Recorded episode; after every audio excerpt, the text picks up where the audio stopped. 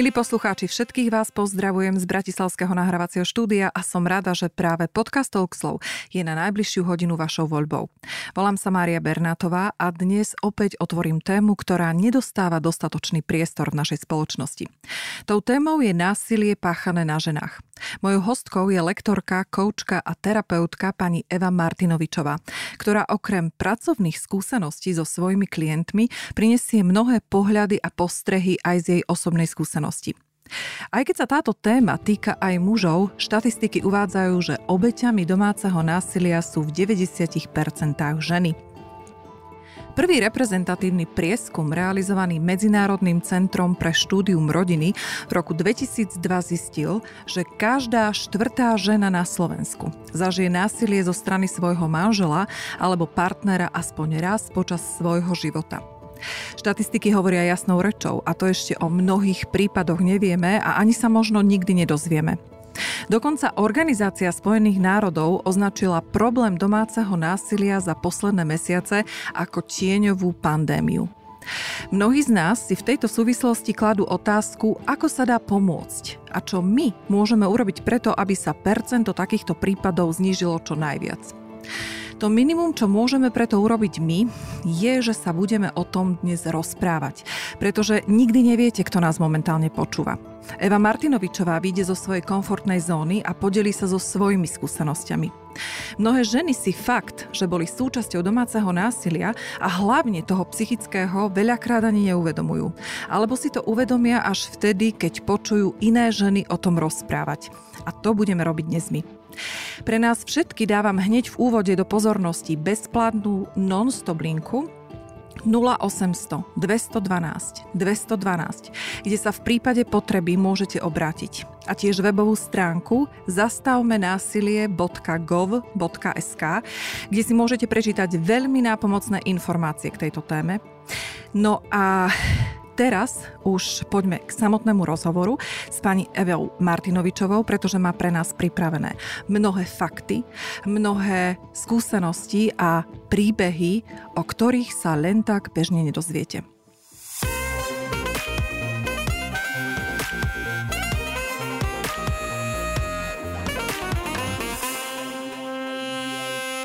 Dobrý deň prajem všetkým poslucháčom. Ďakujem za pozvanie a ďakujem za možnosť hovoriť na túto tému.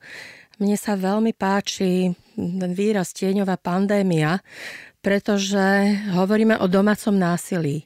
A domáce násilie sa deje za dverami a oknami našich domov a našich bytov. A preto sa relevantných štatistik určite nedopátrame, pretože nie každá obeď je schopná a ochotná nahlásiť páchateľa na policii a začať celý ten kolotoč vyšetrovania. Alebo vôbec nie je ani schopná požiadať o pomoc, keď sa cíti ohrozená ona a jej deti. Ja som tiež patrala po nejakých štatistikách. Ja mám štatistiky aj z generálnej prokuratúry, ktoré sú bežne dostupné na stránkach. Len sa v nich treba trošku pohrabať, trošku vyznať. A ja vďaka tomu, že pôsobím aj v Ústičnej akadémie ako externá členka pedagogického zboru, za tie roky mám naozaj veľa kontaktov, na ktoré sa môžem obrátiť, keď potrebujem konzultovať. Informácie, ktoré vám dnes poviem, ktoré sú naozaj síce verejne dostupné, ale možno nie tak ľahko dohľadateľné, sú práve z tých ročeniek zo štatistík generálnej prokuratúry, z výročných správ a dokonca teda aj od sudcov, prokurátorov, ktorí pracujú v oblasti trestného práva a riešia práve delikty domáceho násilia. Pretože domáce násilie to nie sú iba bitky. Domáce násilie je napríklad aj vyhrážanie. Ja sama som si zažila psychický teror, keď som roky zatvárala a umývala okná na 7. poschodí za zatvorenými dverami, pretože hrozilo, aspoň teda dostávala som tie vyhrážky, že toto okno môže byť pre mňa posledné, pretože ma je veľmi jednoducho vystrčiť z okna a aby som neprežila, alebo keď prežijem, tak ešte lepšie, aby som bola na vozičku zmrzačená, pretože takto budem oveľa viac trpieť, ako keby som sa zabila pri páde z okna. Verím, že niečo podobné zažívajú aj teraz naši poslucháči a zámerne hovorím poslucháči, nielen poslucháčky, pretože domáce násilie nie je doménou iba žien ako obetí a mužov ako tyranov. Domáce násilie, o ktorom sa málo hovorí, je práve to, kde sú obeťami muži a tyranmi alebo tými agresormi sú ženy. A teraz si predstavte muža, ktorý by mal ísť oznámiť svoju manželku alebo partnerku, že ho týra. Psychicky alebo aj fyzicky. Ja mám známu, ktorá má partnera, ktorý bol fyzicky týraný v predchádzajúcom manželstve. A nikomu to nepovedal. Nazdielal túto skúsenosť až s ňou ako s novou partnerkou a s jeho súhlasom mi to ona povedala. Takže aj muži môžu byť obeťami domáceho násilia rovnako ako ženy, aj keď teda deje sa to v oveľa, oveľa menšom percente. Už len fyzické násilie eh, je stiažené našou fyzickou konštitúciou a nejaká slabšia žena bude ťažko eh, týrať toho muža, ale verte mi, že sa to deje, pretože pokiaľ eh, toho muža psychicky zdecimuje, že naozaj je obeťou, tak tak sa nechá aj fyzicky týrať. Mm-hmm. Tak to sme už povedali aj v úvode, že týka sa to samozrejme aj mužov, ale my sa budeme pridržať vlastne tých žien, ktoré sú 90-percentným podielom v celkovom tom počte. A e, samozrejme tak, ako ty, Evi, si sa výborne pripravila na túto tému, pretože už pred nahrávaním si mi povedala fakt pár zaujímavých faktov. A teda je dohľadateľné množstvo tých informácií, preto upozorňujeme aj na to a ešte aj počas rozhovoru upozorníme na niektoré linky alebo na niektoré webové stránky. A mne prichádzala z z publika, alebo teda od poslucháčiek taká otázka, že čo s tým, ako, ako pomôcť. Takže dostaneme sa aj k tomu, len aby ste vedeli, že nebudeme, účelom tohto podcastu nie je rozprávať o tých príbehoch, čo sa tam deje. E, to si vieme mnohé predstaviť, videli sme kopec filmov, čítali sme knihy. Potrebujeme sa v tomto podcaste a môjim cieľom a zámerom je, aby sme sa dostali niekde a aby sme sa na to pozreli z nejakého globálnejšieho aspektu a tým pádom našli aj možné riešenia, aj keď minimálne. E, skutočnou príčinou násilia páchaného na ženách je nerovnocené postavenie žen a mužov v spoločnosti. To je, Evi, asi vec jasná pre nás všetkých. E, povedz mi z tvojho pohľadu terapeutky, koučky a fakt, že mala si e, veľa aj tých klientov, ktorých sa tento prípad týka, alebo táto téma týka. Tak povedz mi, čo to je v tých mužoch, keď budeme rozprávať o mužoch, čo to je v tých mužoch, že sa tak potrebujú povyšovať a potrebujú demonstrovať tú moc nad ženami? Čo sa tam vlastne deje? Tak to by sme mohli zase do ich detstva a do rodiny, pretože latinské príslovie exempla trahunt príklady priťahujú. Naozaj je pravdivé zase aj tu, tak ako sme hovorili v minulom podcaste, keď sme hovorili o vzťahovej väzbe, o neverách, vlastne, že odpozorujeme veľmi veľa z našich prvých vzorov, a to sú naši rodičia, tak v prípade, že ten muž vyrastal v rodine, kde bol účastný domáceho násilia a jeho matka zažívala domáce násilie a hovorím, nemuseli to byť iba bitky a fyzické násilie, mohlo to byť aj psychické týranie, doslova týranie alebo vyhrážky, tak ten chlapec si toto vezme ako vzor do svojho života. Takže toto je jedna vec. Ďalšia vec, e, môže mať akékoľvek detstvo, Ako dospelá som zodpovedná sama za seba a keď viem, že mám problém, tak nájdem pomoc, ktorá mi ju pomôže vyriešiť. Uh-huh. Uh, obrácať sa alebo zvalovať všetko na detstvo a na rodičov, to môže jedine nezrelý človek. Uh-huh. Ja som mala bývalého manžela, ktorý mi povedal, ja, ja robím iba to, čo robil môj otec, nerobím nič iné. A moja svokra bola úžasná žena, ona mala aj pokusy odísť z tej rodiny, vždy sa vrátila, ale tam určite nebolo zase fyzické násilie. Uh-huh.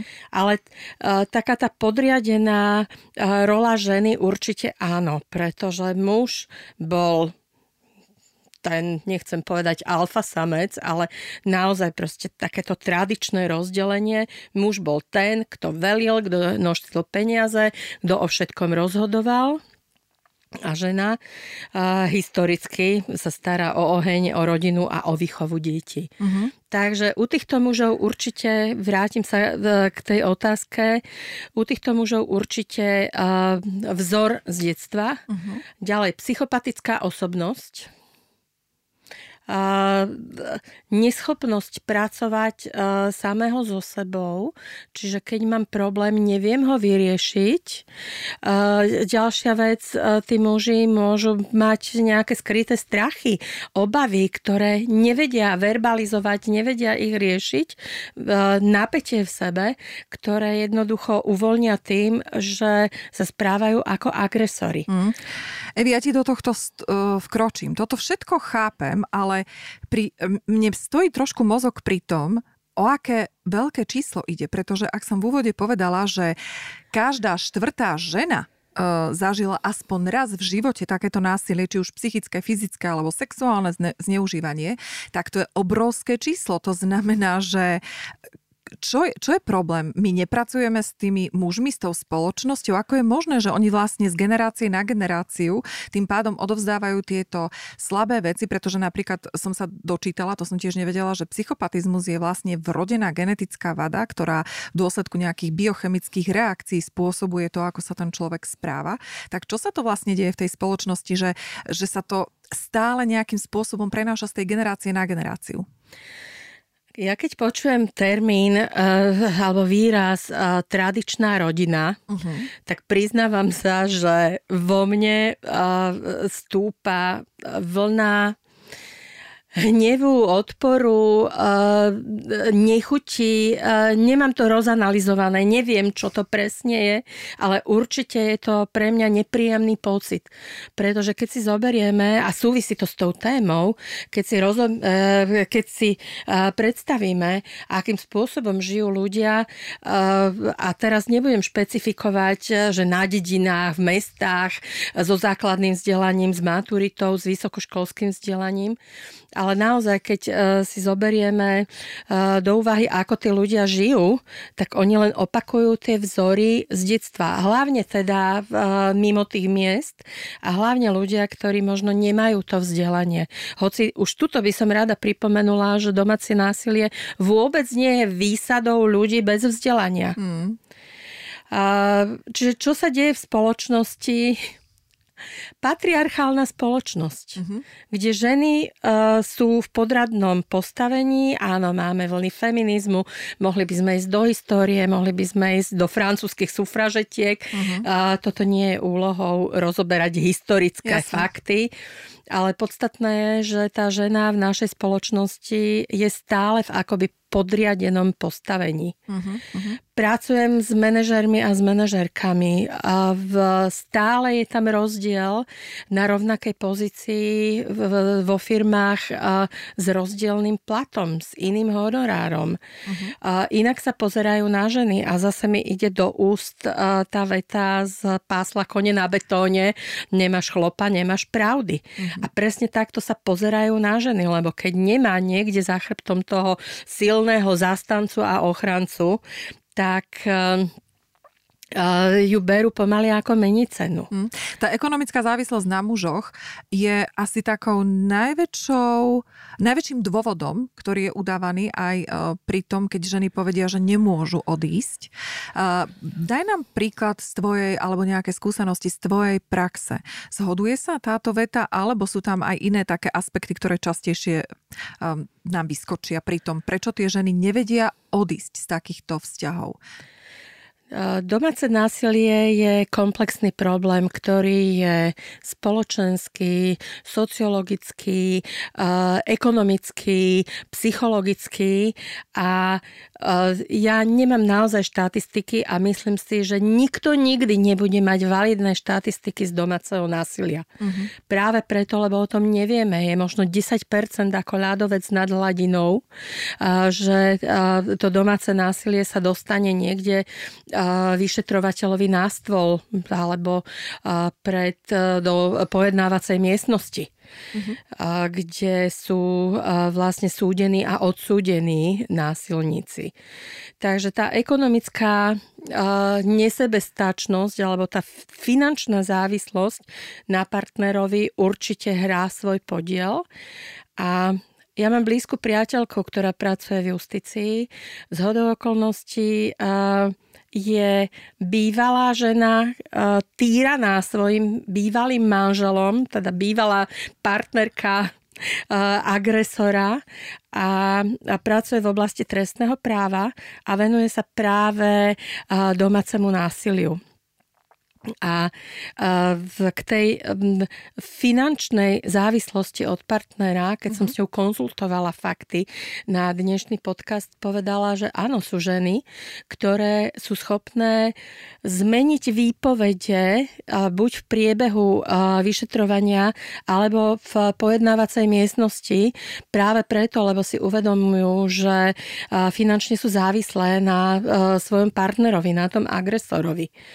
Len tam treba pripomenúť, aby sme si uvedomili, že keď sa toto udeje a je tam zmena svedeckej výpovede, tak človek, ktorý takto zmení kapitálne e, svedeckú výpoveď môže byť stíhaný za krivé svedectvo. Uh-huh, uh-huh. Takže nie je to taká, ako že hr zrazu si uvedomím, že bez jeho platu nevyžijem a neuživím deti, čo je samozrejme legitimný dôvod možno na to, aby som stiahla svoje obvinenie, ale pokiaľ sa to deje a deje sa to účelovo, tak to nie je dobré. Uh-huh, uh-huh. Takže finančná závislosť na partnerovi je určite jedným uh, z dôvodov, uh, prečo domáce násilie uh, sa nedostane až do tých pojednávacích miestností uh-huh. a nie je vyšetrované.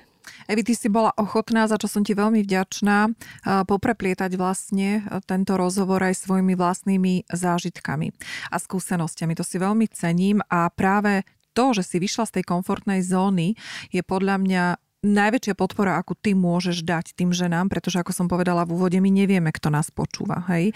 A teraz sa dá počúvať na sluchátkach, takže možno aj medzi nami poslucháčkami, ja keď si len zoberiem, že to vypočuje viac ako tisíc ľudí napríklad, tak si zober z tej štatistiky, keď sa to týka a hovoríme o 34%, tak ja si myslím, aj keď veľmi nerada, že to určite zachytí aj nejakú ženu, ktorej sa to týka. V úvode som povedala aj jeden fakt, že veľa žien priznáva, že si to násilie domáce uvedomilo až po niekoľkých rokoch. Dokonca štatistiky hovoria o tom, že v priemere trvá žene 14 rokov, kým dokáže z takéhoto vzťahu odísť. To som ostala tiež veľmi prekvapená. Uh, Evi, moja otázka na teba. Ako je možné, že tie ženy dokážu toto všetko tak dlho znášať? To je zase uh, veľa dôvodov. Uh-huh. Jedným... Povedz uh, napríklad tvoj prí, prípad, môj alebo prípad? Nie, nie, nejaké tvoje klientky. Čo sa to tam deje, uh-huh. že je mhm. toľko sily, aby si to vydržala? Uh, môj prípad, no určite ja som svojho manžela milovala. A predpokladám, že prevažná väčšina žien, ktoré zažívajú domáce násilie, sa vydávalo s tým, že svojho manžela milujú a chceli sa vydávať, chceli mať rodinu, chceli mať deti. A ono je ale aj pravdou, že to domáce násilie sa neobjaví prvý týždeň po podpise sobašnej zmluvy. A že niečo e, to domáce násilie spúšťa.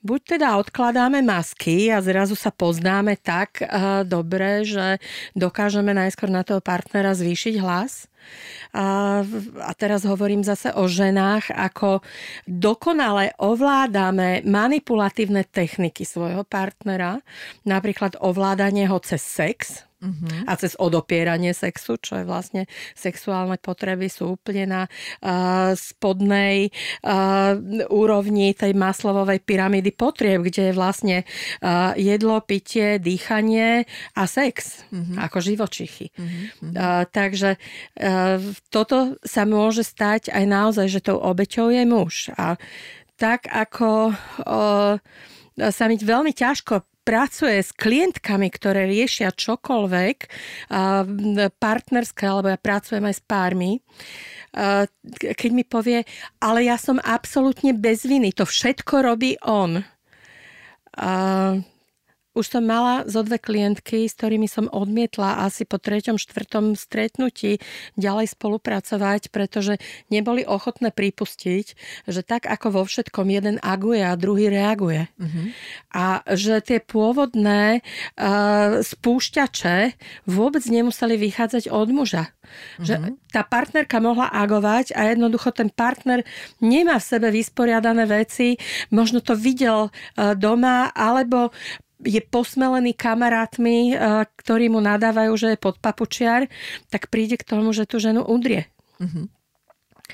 Takže uh, je tam naozaj veľmi veľa rovín, kvôli ktorým, eh, alebo cez ktoré vlastne prechádzame eh, v tom domácom násilí.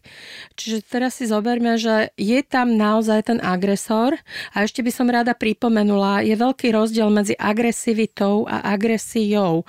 Že málo kedy to laická verejnosť rozlišuje, lebo agresivita je eh, tendencia správať sa agresívne. Agresia je už čin. Keď hovoríme o domácom násilí, určite vlastne aj to vyhrážanie je agresia, alebo môže byť aj verbálna agresia. No a prečo vlastne sa vraciam k tej tvojej otázke, mm-hmm. že prečo až po, možno štatistiky hovoria po 14 rokoch, uh, sú ženy odhodlané uh, riešiť domáce násilie, buď teda tým, že podajú trestné oznámenie, alebo že z toho vzťahu odchádzajú, tak to je dané aj tým, že uh, tá agresia sa stupňuje. Možno z pár výhrážok alebo z pár nadávok sa stanú výhrážky. Z výhrážok um, sa stane naozaj agresívne brachiálne násilie, že buď ju udrie, alebo do nej kopne. Uh, a, a potom prídu také tie uzmierovačky. Uh-huh a žena, ktorá miluje, je veľmi zraniteľná. Ona veľmi rada odpustí a uverí, že sa to stalo naposledy. Uh-huh. Aj keď sa to stane 30 krát, hej? Aj keď sa to stane 30 krát, aj keď už racionálne vie, že to príde aj 31 krát, napriek tomu si uvedomuje ten moment uvoľnenia, že zrazu na chvíľočku je v bezpečí. Uh-huh. A, lebo ten agresor lutuje, tam prídu slzy, možno tam prídu nejaké ústretové kroky, možno tam príde dovolenka, ale mala som klientku, ktorá uh, mala už napísaný, uh, napísanú žiadosť o rozvod. A boli s manželom na poslednej dovolenke a, a aj so svojím malým synom. A keď si zaspal, tak vyslovene jej povedal, tak tu som ťa ešte nepretiahol. A ona mm-hmm. povedala, nie, ďakujem, to, toto už fakt nie. Tak uh, ju tak udrel, že je zlomil nos. Mm-hmm. Ako toto je pre mňa veľmi ťažké počúvať, pretože tým, že som zažívala to psychické násilie a zo párkrát som chodila aj s monoklom pod okom, uh, tak uh, musela som uh, prejsť sama terapiou, aby som sa s tým vysporiadala, lebo inak by som s týmito ženami nemohla robiť. Uh-huh. Pretože každý klient, keď s nimi pracuješ, či ako coach, ako terapeut, dokonca aj v tej poradenskej činnosti, alebo ako tá moja priateľka, ktorá pracuje v justícii, že každý ten klient ti reflektuje tvoje prežité. Uh-huh. A preto je správne, že tí, ktorí pomáhame ľuďom, musíme prejsť nejakým procesom seba poznania a vysporiadať si veci, pretože inak by sme nemohli uh, účinne pomáhať. Uh-huh. Uh, približ mi, a približ nám teda, uh, Evi, uh, štokholmský syndrom, ktorý sa v tejto súvislosti veľmi často uh, používa, aby aj naši poslucháči vedeli, o čo vlastne ide. Uh, pod nám to približiť. Ďakujem za túto prihrávku, pretože je to také logické vyústenie toho, čo som povedala pred chvíľočkou, že my tých svojich domácich agresorov milujeme. A u štokholského syndromu ide presne o to, že tá obeď sa naviaže na toho svojho agresora, alebo keď hovoríme o obeti, tak hovoríme teda o tyranovi ako o dvojke. Manipulatívnej, uh, pretože ten tyran tú obeď uh, netýra permanentne. Uh-huh. To je ako v tom manželstve. Keď uh, ten partner alebo ten manžel olutuje, že tú ženu zmlátil a vytriezvie a teraz tie slzy v očiach, uh, tak tá žena mu veľmi rada na chvíľku uverí. Uh-huh. A teraz v tom štokholmskom syndrome tam ide aj o to, že teda tá obeď je naviazaná na toho svojho tyrana, alebo teda väzniteľa alebo únoscu, keď hovoríme o štokholmskom syndróme, vzniklo to práve z toho vlastne z únosu. A pretože tá obeď vlastne zistuje, že s tým tyranom má nejaké spoločné hodnoty. Mm-hmm. A kto ti je bližší ako ten, s kým zdieľaš svoje spoločné hodnoty? Veď napokon je to muž, za ktorého si sa vydala. A tak, ako sme v minulom podcaste hovorili o, o tých fázach vzťahu, že to obdobie fascinácie je tam také to, že aj ty, aj ja a proste hľadáme tie spoločné prieniky, tak u toho štokholského syndromu naozaj proste nemôže byť ten tyran taký zlý, keď má rovnaké hodnoty ako ja. Mm-hmm. A toto ale už patrí naozaj ani nie do psychológie, toto už by som povedala, že toto je už na dlhodobú psychoterapiu, možno do ambulancií psychiatrov, uh-huh. ale treba to spomenúť práve preto, lebo uh, tých 14 rokov je takých varovných, kedy sa rozhodneme riešiť to domáce násilie a práve kvôli tomu je to otec mojich detí, ja ho milujem, on sa určite zmení. Uh-huh. Dovolíš mi teraz prečítať uh, jeden krátky odsek no jasné, uh, z mojej knihy Krehký vzťah, uh, pretože uh, súvisí to s danou témou tým, že my ženy máme taký spásiteľský syndrom a vždy si myslíme, že aj ten alkoholik prestane kvôli nám piť, aj ten násilník sa polepší eh, a eh, pre mňa tento odsek uh, hovorí o tom, že my ženy dokážeme strašne veľa vydržať. Uh-huh. No poď na to. Aj vy máte potrebu pomáhať mužom, ktorých milujete Môžu byť slabosti, zúfalci, klamári, neverníci, alkoholici, násilníci, žiarlivci, závislí, môžu byť ovládaní minulosťou a bývalkami, ktoré ich takmer zničili. My ženy sme presvedčené, že ich zachránime. Že naša láska k nim ich zachráni. Že sa jedného dňa spamätajú, pozrú sa na nás otvorenými očami a uvedomia si, že pri nich stojíme, nech sú hociakí povedia nám, ďakujem ti, bez teba by som to nedokázal, milujem ťa. A my ich objímeme, po tvári nám budú tiecť horúce slzy šťastia, budú sa miešať s ich šťastnými slzami a padnú sľuby väčšnej lásky. Koniec rozprávky. Ďalej tajne plačeme do vankúšov, ktoré tlmia naše zliky, z tváre si utierame horúce slzy bolesti a smútku a odhodlávame sa vydržať. Ešte chvíľu. Iba do narodenín. Do Vianoc, do leta. Kde sa v nás berie tá nádej a sila prekonať všetko zlé, aby bolo tým, ktorých milujeme, dobre. Mm. Áno, týmto myslím si, že toto je veľmi výstižné pre mnoho vzťahov, pretože aj rôzne stupne toho domáceho násilia poznáme. A tak ako som opäť spomenula v úvode, niektorí si to ani vôbec neuvedomujú, že sú pod takýmto tlakom týchto násilníkov. Či už ide o psychopata, či už ide o agresora, alebo o manipula- áno, alkoholika, manipulátora. S manipulátorom naozaj ja som mala teda tú príležitosť eh, s manipulátorom byť a kým som si uvedomila, že ide o manipulátora, a ako dokázal so mnou teda narábať, tak e, to som si vtedy povedala, že ja potom úplne chápem tých, e, chápem tie ženy, ktoré v podstate prechádzajú tými cyklami, pretože domáce násilie to je, to je cyklus. To sú rôzne cykly, tak ako si to už niekoľkokrát spomenula. Kedy je zle, a potom je veľmi dobre a my stále dávame tomu nádej a stále veríme. A tá závislosť, vidíš, to je otázka.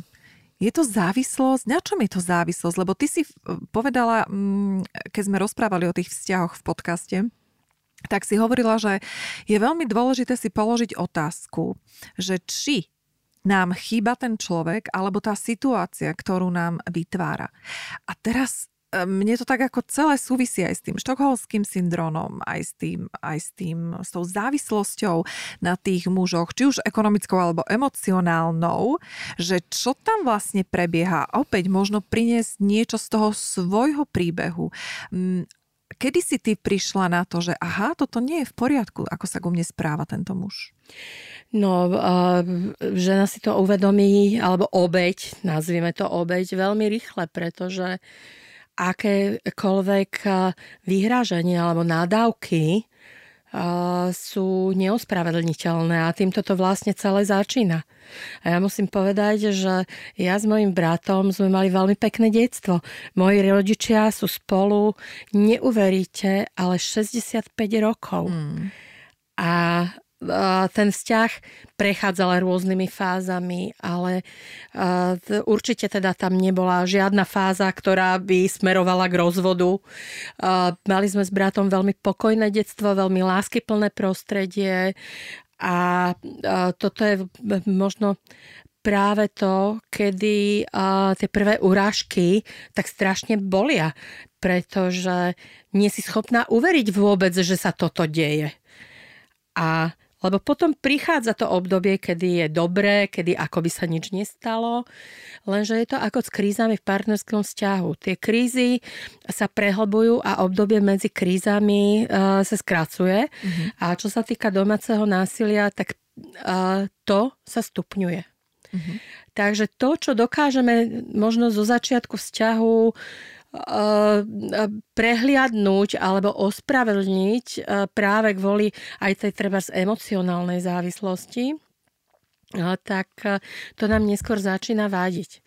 A vtedy uh, hovoríme teda o závislosti na partnerovi, môže byť teda aj ekonomická, uh, môže byť sexuálna, môže byť emocionálna. Uh, ďalej tam môžu byť také faktory, uh, ako uh, je napríklad príslušnosť k nejakému náboženstvu. Mm-hmm keď si zoberieme, že dvaja ľudia sa sobášia, majú cirkevný sobáš, tak tam sľubujeme a teda ja som církevný sobáš nemala, ale tam sa sľubuje pred oltárom v dobrom aj v zlom, v chorobe aj v zdraví až do smrti vernosť.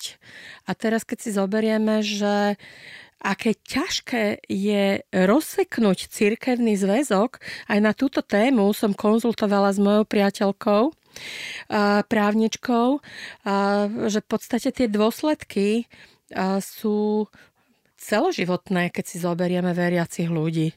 Lebo môže byť cirkevný sobáš a môže byť civilný rozvod. Uh-huh. Ale pred tým Bohom sú stále ešte až, až do smrti uh, jedného z nich uh, sú zviazaní. A keď si zoberieme No teraz máme ščítanie obyvateľov, tak som zvedavá, koľko ľudí sa prihlási k, k príslušnosti církvy. Ale keď si zoberieme, že Slovensko je v zásade katolické a teraz, čo hovorím o tých církevných sobašoch, to je práve tá katolická parketa a koľko ľudí žije, ja neviem, v obciach, ktorí sa jednoducho nemôžu tie ženy rozviesť. Mm-hmm. Pretože... No, nemôžu. No. Nie, nemôžu kvôli tomu, že uh, rozvod je predsa bilak. Mm-hmm. Rozvod je stigma v istých kruhoch tie ženy sú stigmatizované. Uh-huh. A vrátim sa zase k tým čarovným 14 rokom, stále ma to tam nejak tak myšlienkovo ťahá, pretože keď si zoberieme, že ja neviem, že priemerný vek uh, uh, 25 rokov, keď žena vstupuje do manželstva a keď si zoberieme ten štatistický údaj 14 rokov, tak má zhruba tých 39. Uh-huh. A má odrodené, nastúpila po materských dovolenkách do práce, je s veľkou pravdepodobnosťou finančne už nie je tak závislá alebo nezávislá od svojho partnera, uh-huh. tak vtedy sa to rozhodne riešiť. A ešte je tam jedna uh, vec, nie vec, ale môže nastať situácia, že tá žena má tak vyprahnuté a túžiace srdce po láske mm. a po pozornosti, že sa dokáže zalúbiť do muža, ktorý je voči nej pozorný, dokonca tam nemusí zo žiadnu lásku, ale zrazu má o čom snívať, má únik z tej situácie a dáva jej akoby nádej, že ten život môže byť aj iný. Mm-hmm. No, dochádza k zdevastovaniu osobnosti jednoznačne po toľkých rokoch, keď e, sú tie ženy, a teda budem hovoriť e, prevažne o ženách, keď sú tie ženy pod takýmto tlakom. Um, je ťažké hodnotiť a vôbec e, to ani nejdem hodnotiť, čo je horšie, či psychické, sexuálne, fyzické zneužívanie. Myslím si, že toto nie je vôbec. Um, ani sa to nedá hodnotiť, pretože každý má ten prach vnímania bolesti a odolnosti tak individuálny. Evi, ale myslíš si a vnímaš stále to, že pokiaľ tá žena eh, sa k tomu prizná alebo o tom bude verejne rozprávať, tak stále je tam tá stigma? Stretávaš sa s tým? Áno, stretávam sa s tým. Pretože eh, je hambou priznať v našej spoločnosti, že som žena zažívajúca násilie. Mm. Pretože keď sa stretneš s takouto ženou a nemáš nejaký ten background, vlastne to pozadie, tú prízmu vlastných skúseností, alebo nie si človek, ktorý pomáha obetiam domáceho násilia, či už psychológ, terapeut, právnik, vyšetrovateľ, proste kdokoľvek, tak prvá otázka je, preboha, prečo si to tak dlho tajila, veď si to mala dávno riešiť. Uh-huh. A to sú presne tie uh, záležitosti a situácie, o ktorých teraz hovoríme, že tie ženy to neriešia, lebo hambia sa, je tam závislosť na, par- na partnerovi, uh, možno nechcú byť stigmatizované rozvodom, uh, pretože trošku teda z inej oblasti. E, keby sme hovorili o nevere, tak muž, ktorý je neverný svojej partnerke je borec. Žena, ktorá je neverná svojmu partnerovi je flandra. A, takže z tohto pohľadu naozaj ako tie ženy ťahajú za kráči povraz a dlho to budú tajiť. A vrátim sa teda k tým mužom, ktorí zažívajú domáce násilie. O nich nemáme vôbec žiadne štatistiky, a, pretože muž a, nepôjde za vyšetrovateľom a nepodá trestné oznámenie na svoju ženu, že ho psychicky týra. Uh-huh. Tí muži takisto trpia. Teraz mi napadlo, uh, prišla myšlienka na jeden manželský alebo bývalý manželský pár, uh, kde dochádzalo k domácemu násiliu uh, z oboch strán. Uh-huh. A podotýkam, sú to vysokoškolsky vzdelaní ľudia. Dokopy majú 5 uh, vysokoškolských titulov mm-hmm. v tom páre. A napriek tomu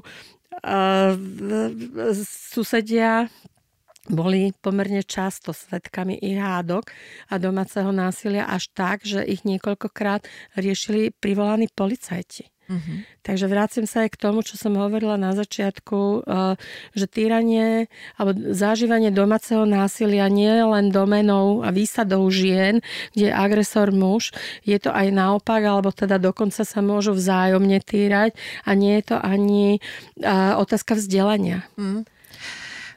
K tomuto samozrejme prichádza ďalšia téma, ktorú nechcem rozoberať ako samostatnú tému, ale chcem to tu podotknúť. V tej domácnosti netrpia ženy, ale trpia hlavne deti. Takže vyrastá nám generácia nových ľudí, nových nových osôb, ktoré budú pravdepodobne, to čo sme spomenuli v úvode, napodobňovať tie vzorce správania z rodiny.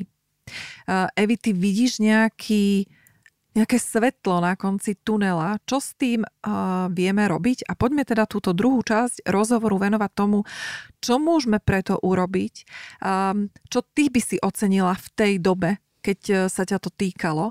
Čo my ako ľudia, ktorí možno nevieme, nepočujeme, nechceme vedieť, ako sa k tomu máme postaviť. Poďme byť nejaký konkrétny, aby sme priniesli minimálne riešenia.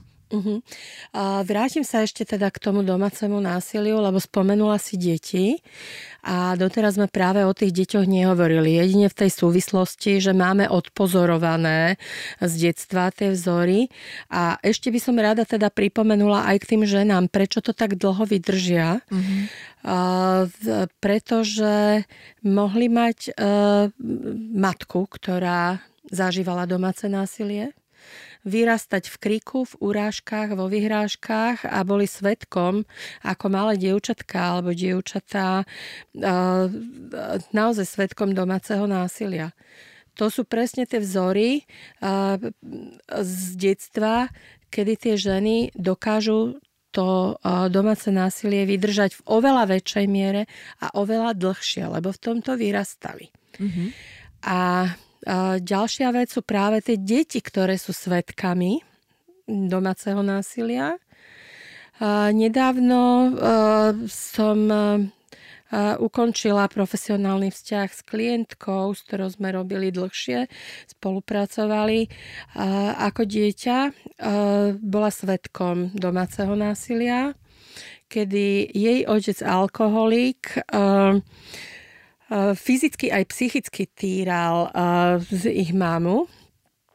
Podotýkam vysokoškolsky vzdelaní ľudia, veľmi vysoko dokonca postavený. A to je práve to, že o vysoko postavených ľuďoch by človek vôbec nepovedal, že sú schopní domáceho násilia.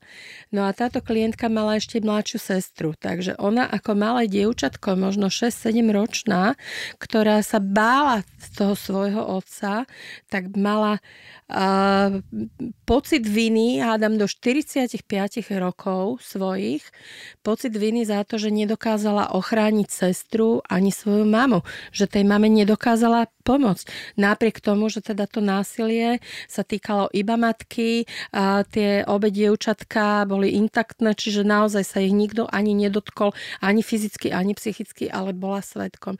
Takže ten ťažký pocit viny nosiť v sebe možno 35 rokov uh, s tým, že nedokázala tej matke pomôcť. Toto je uh, sama o sebe kapitola. Uh-huh. A ďalšia vec, keď aj odídeme z tých vzťahov, uh, kde sme boli týrané, my sme naučené na istú mieru tolerancie voči násiliu, aj keď teda netolerujeme ho, uh-huh. ale keď prídu akékoľvek partnerské problémy v ďalšom vzťahu, dokážeme viac vydržať ako ženy, ktoré nezažili to domáce násilie. Uh-huh.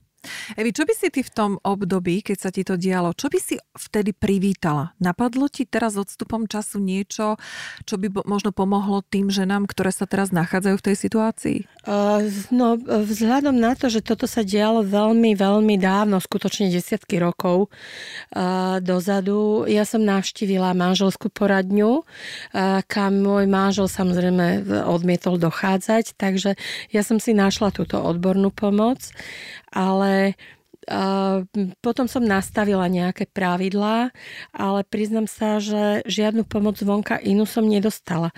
Mňa vlastne zachránila 22-ročná dievčina, do ktorej sa môj vtedy manžel zalúbil a dokázali sme sa teda veľmi korektne rozísť. Mm-hmm. Takže vlastne vstup tretej osoby Áno. zachránil teba. Ty si myslíš, že by si z toho vzťahu neodišla? Keby... Bola by som z toho vzťahu určite odišla. Uh-huh. Uh, uh, už som konzultovala s právničkou uh, rozvod. Takže v prípade, že by neodišiel on, tak eh, odišla by som ja. Uh-huh. Inak uh, nedá mi nespomenúť si na môjho bývalého manžela, uh, ktorý sa s tou 22-ročnou uh, dievčinou, ktorá mala učňovku a bola naozaj taká mentálne trošku menej vybavená, tak sa, sa s ňou oženil presne rok po rozvode a v priebehu nasledujúceho pol roka ju začal týrať. A ako si sa o tom dozvedela?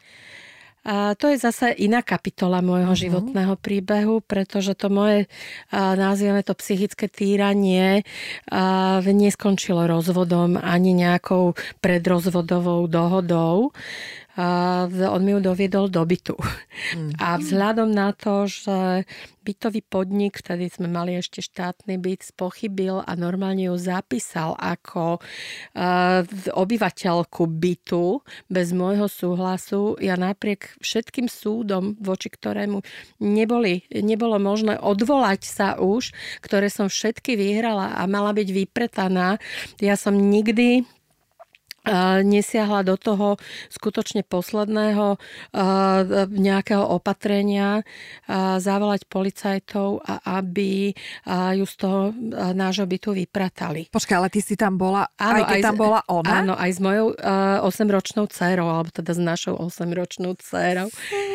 A uh, nedala som ju vypratať práve kvôli tomu, pretože vlastne uh, tie výhrážky pokračovali, pretože vtedy bola ona nedotknutelná. Takže ako náhle uh, by som zavolala tých policajtov, aby ju vypratali, bála som sa o svoj život. Ja som tam napokon, vydržala som to s mojou dcerou rok a pol uh, v takomto spolužití.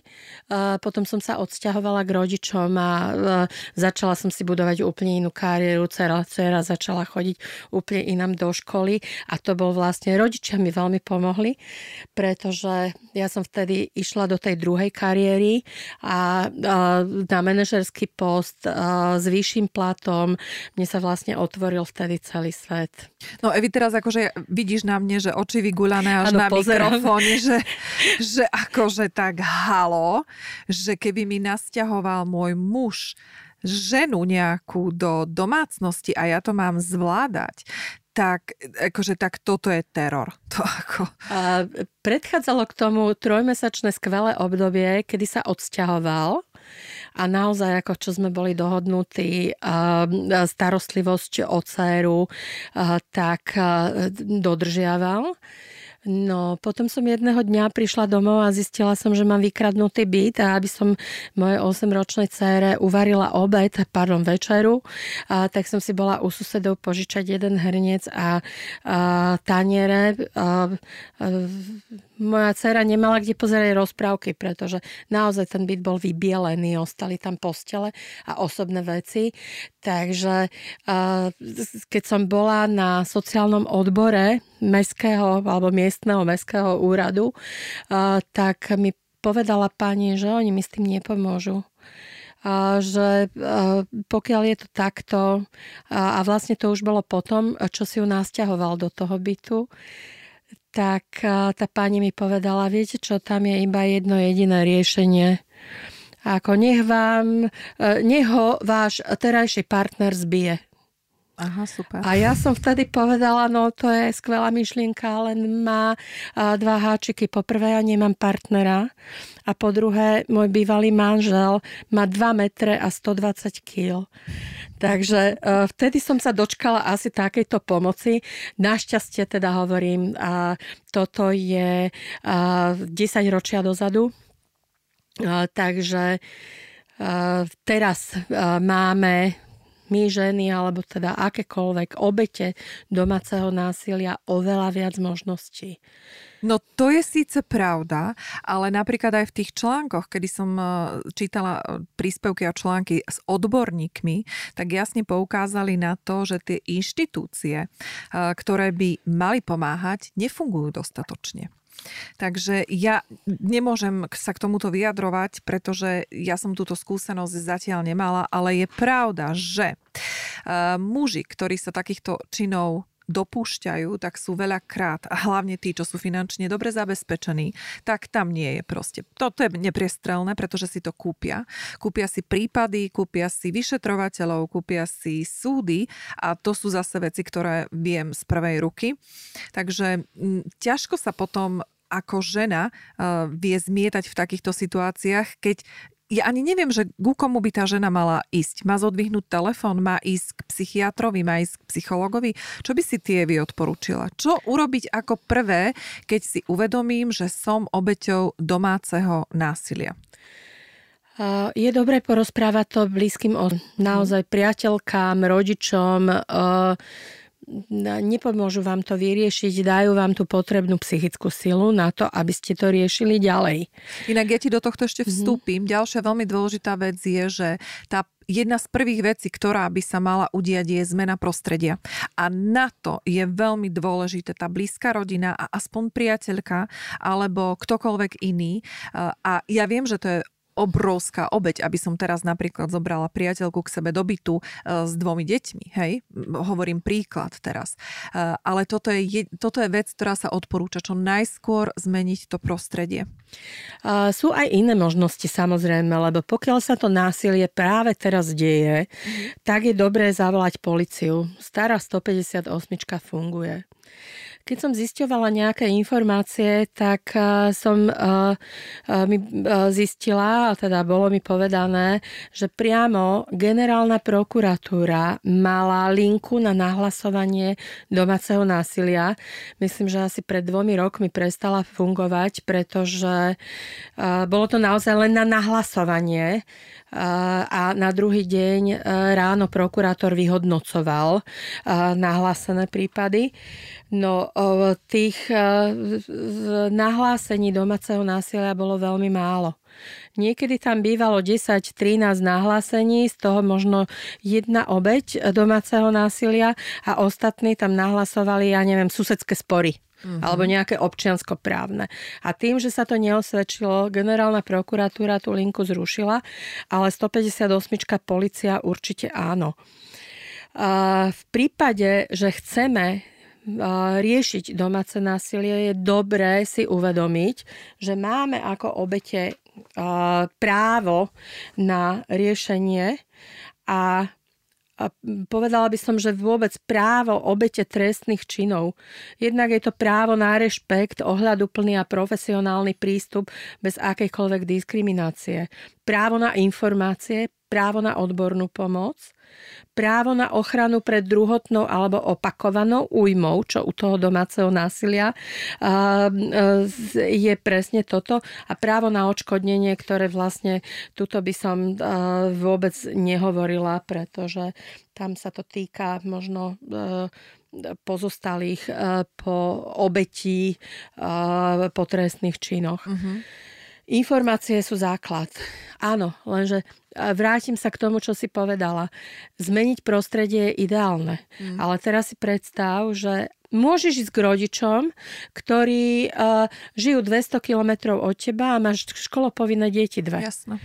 Tam je toľko uh, právnych úkonov z tých spojených a vlastne vycúvame bez boja. Nechávame uh, tým agresorom domácim byt. Ja som nechala môjmu manželovi štvorizbový byt, ktorý som odkúpila ktorý bol môj. Bola som jediný majiteľ a ja som sa 9 rokov nedostala do svojho bytu, pretože tam boli vymenené uh, dvere a zámky. No dobré, ale toto máme krásny príklad toho, Evi. Tak fungujú či nefungujú tie inštitúcie? Vtedy uh, nefungovali. Myslíš si, že teraz to funguje lepšie? Myslím si, že teraz to funguje lepšie. Minimálne sa zdá, že to funguje lepšie, lebo jednak máme obrodu justície, doslova obrodu, takže už neverím, že teraz si niekto niečo kúpi, ale napadla mi práve klientka, s ktorou som spolupracovala pred x rokmi, ktorá takto prišla od dvoch maloletých synov mm. vďaka manželovi podnikateľovi a bola tak zdecimovaná, že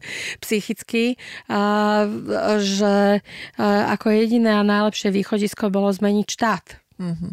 Mm-hmm. A, Takže vrátim sa teda k tej pomoci.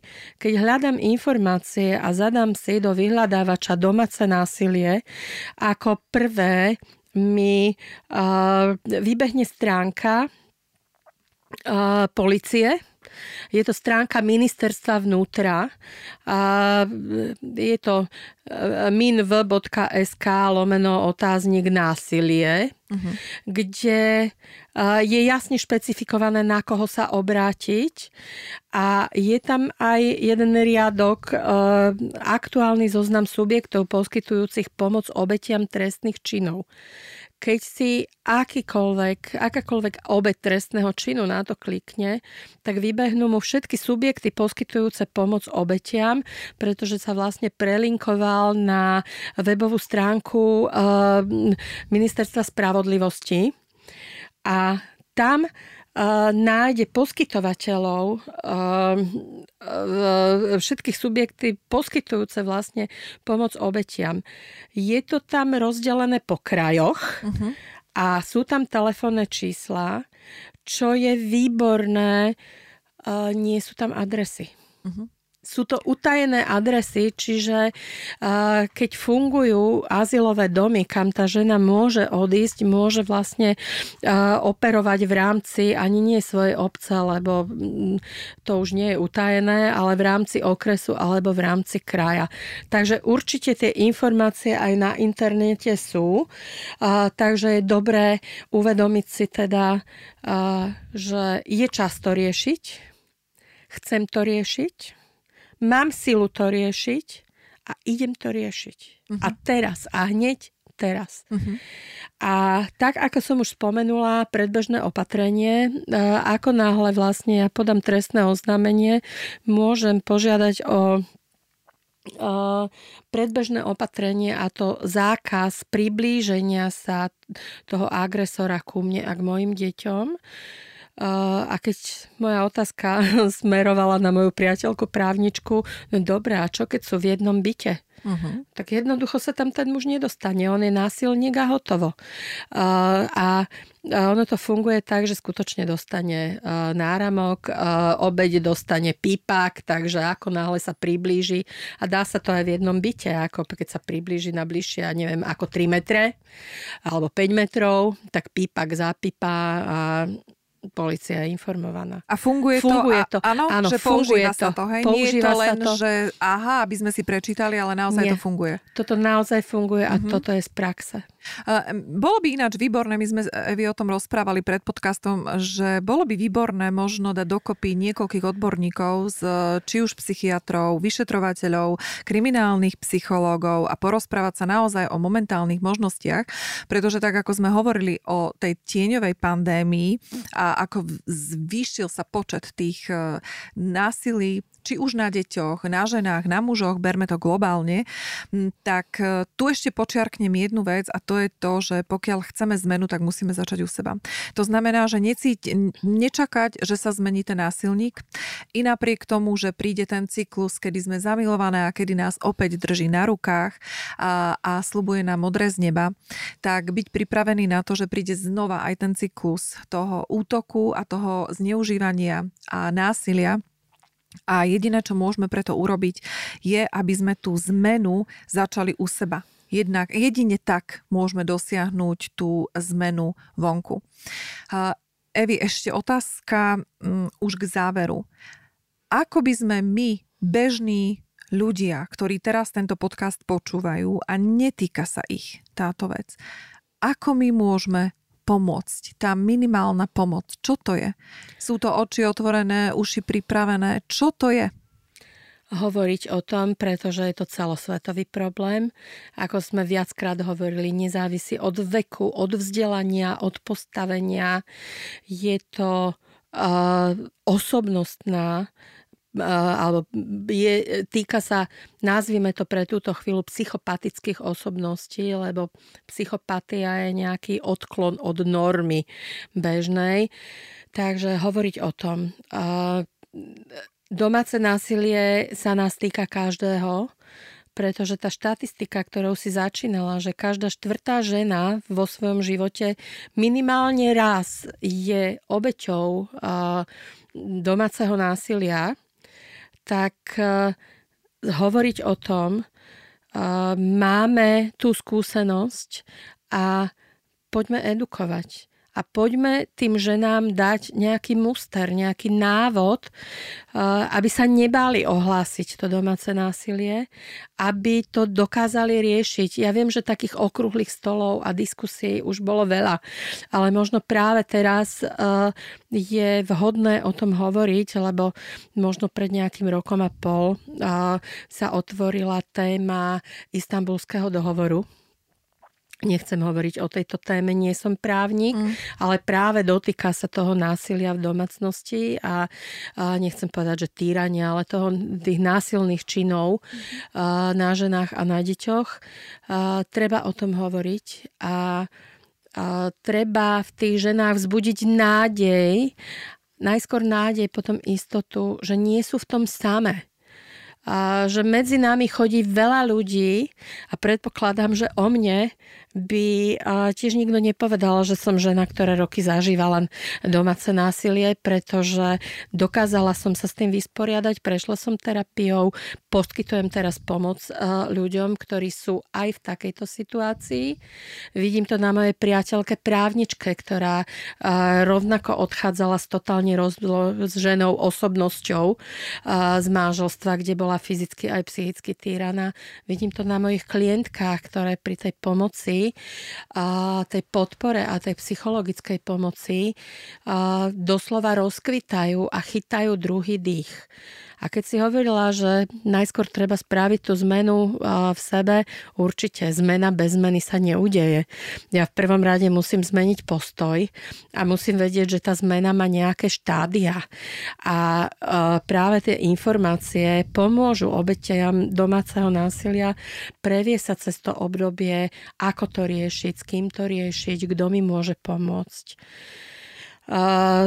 Viem, že existujú aj bezplatné právne linky, ale to už určite v tých azylových domoch alebo na tom linku v tých subjektoch, ktoré poskytujú pomoc obetiam domáceho násilia, určite ich budú navigovať. Uh-huh.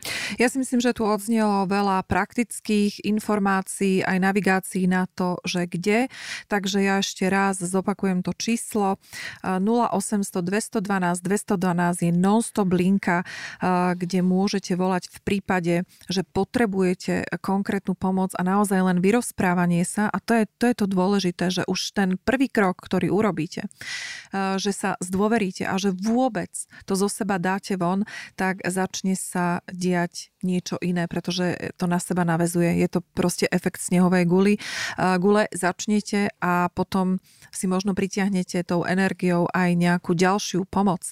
Kto vie, takisto dávam do pozornosti aj Evu Martinovičovu, ktorá sa zaoberá týmto. Takže Evi, povedz, kde by sa mohli na teba nakontaktovať v prípade, že by potrebovali odbornú pomoc?